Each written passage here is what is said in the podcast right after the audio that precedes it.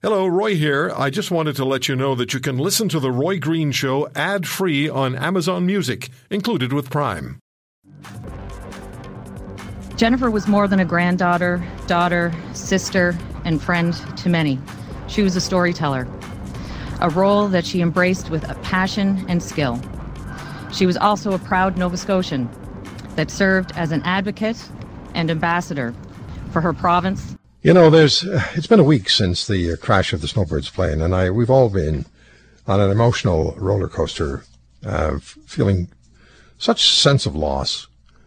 You know, the when I think of the the men and the women in the in the armed forces and their willingness to put their literally put their lives on the line for this country and for all of us on a daily basis, you feel nothing but real pride and and gratitude.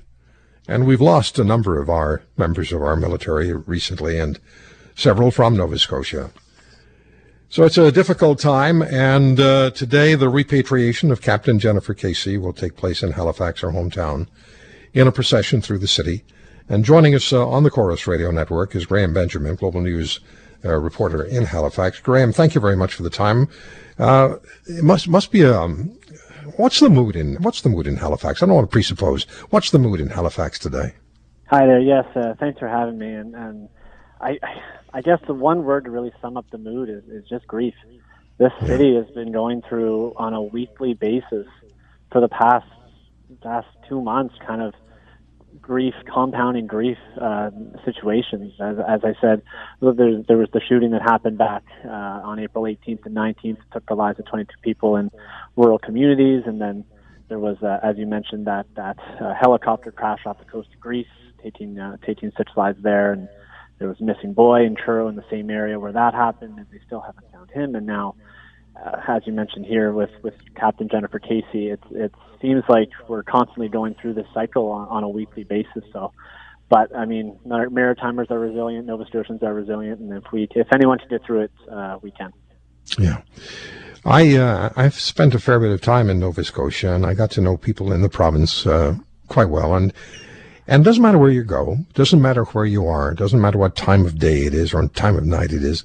Invariably and inevitably, you meet very nice people, people who are friendly, people who have an interest in you and what you're trying to accomplish. And if you have any difficulties or any challenges at all, Maritimers and people from Nova Scotia are right there to help you immediately. There's that sense of community. So I can understand, and I was thinking about this before I spoke with you, the sense of communal grief must be just overwhelming.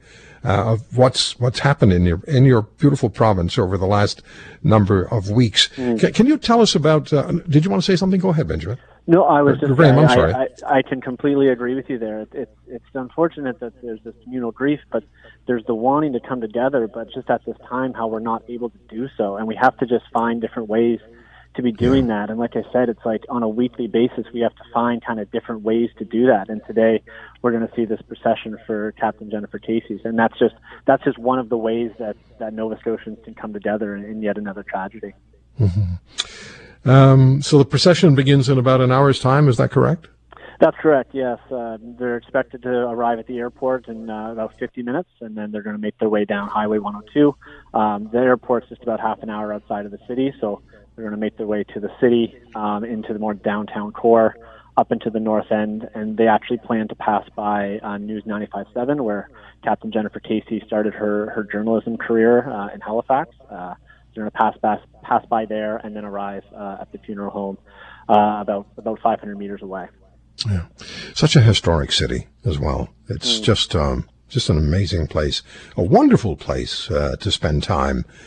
Uh, Captain Casey's family uh, have asked those attending to wear clothing emblematic of her favorite things, like Montreal Canadiens jerseys or mm. Tragically Hip gear, as well as Star Wars clothing. What a way! What a great way, a very personal way, to connect with the memory of Captain Casey. Yeah, they're, they're asking to wear the red and white, where, as you mentioned, the Tragically Hip gear, the Montreal Canadiens attire, um, and and as I mentioned before, we kind of seen how Nova Scotians can come out for this kind of, and also uh, continue the social distancing by by standing along the highway and, and, and just watching as it happens. And, and two weeks ago, we saw thousands of people come out for this uh, as well, uh, just to pay their respects in any way that we can right now. And, and as I mentioned, this is the this is the best way that we can do it uh, at this at this time. What can you tell us? I mean, we've we've heard we've heard things about uh, great things about Captain Casey. What a wonderful young woman she was, and how she just lifted everyone's spirits. What what else is being said about about her in her hometown? Well, yeah, as I mentioned, she was kind of part of the uh, the journalism industry uh, in Halifax. So some of my colleagues actually brushed shoulders with her uh, when she was with News ninety-five point seven, starting her broadcast career, and and even they personally are just describing her as this positively infectious personality who, who kind of lit up a room whenever she she entered it, and and just a, a fantastic storyteller. And, and you could tell that she was able to translate those storytelling abilities into her career with the armed forces, and, and she became kind of the, the uh, media relations officer for them. And, and I think what's really indicative is how this mission that was started off um, to uh, to fly across the country for people that were in need really did stem from a lot of her her doing. So it really was her own actions that started this movement that that sadly ended um, ended the way it did. So uh, she just seems like such a uh, she seemed like such an amazing person. I personally didn't know her, but um, from what I'm hearing, she was. Uh, yeah, it's interesting uh, you say that, but when because when you when you look at the photographs of uh,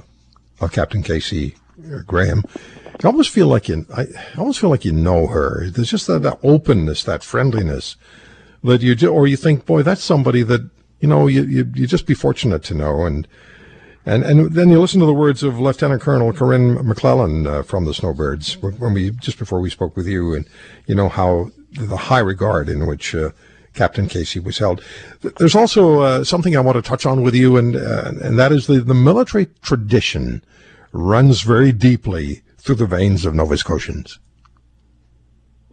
It certainly does, yeah. Um, the, it's, it's a very strong military background here, and I think that's kind of what, what's bringing um, so many people out and so many people to pay their respects. As mentioned uh, kind of two weeks ago with that chopper crash, we saw three of the people were from the Nova Scotia area, so I think there's always kind of this two degrees of separation for you kind of know someone who might know someone who's very involved in the in the military out here. So um, I think that's why it's uh, obviously striking a chord regardless, but really, really hitting people people hard in this area.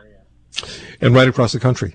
I mean, we know, I mean, we're broadcasting over most of Canada on the, with this program, and I know that people right across Canada are feeling a very deep connection to Captain Casey, to the Snowbirds, and the military, and feel very, very, a very personal sense of loss uh, today. Graham, thank you for the time. A great description for us, giving a sense of, of what is going on, what the feelings and the emotions are in Nova Scotia today. Thanks again. Thank you so much for having me. I appreciate it. All the best. Graham Benjamin from Global News in uh, in Halifax. If you want to hear more, subscribe to The Roy Green Show on Apple Podcasts, Google Podcasts, Spotify, Stitcher, or wherever you find your favorites. And if you like what you hear, leave us a review and tell a friend. I'm Roy Green. Have a great weekend.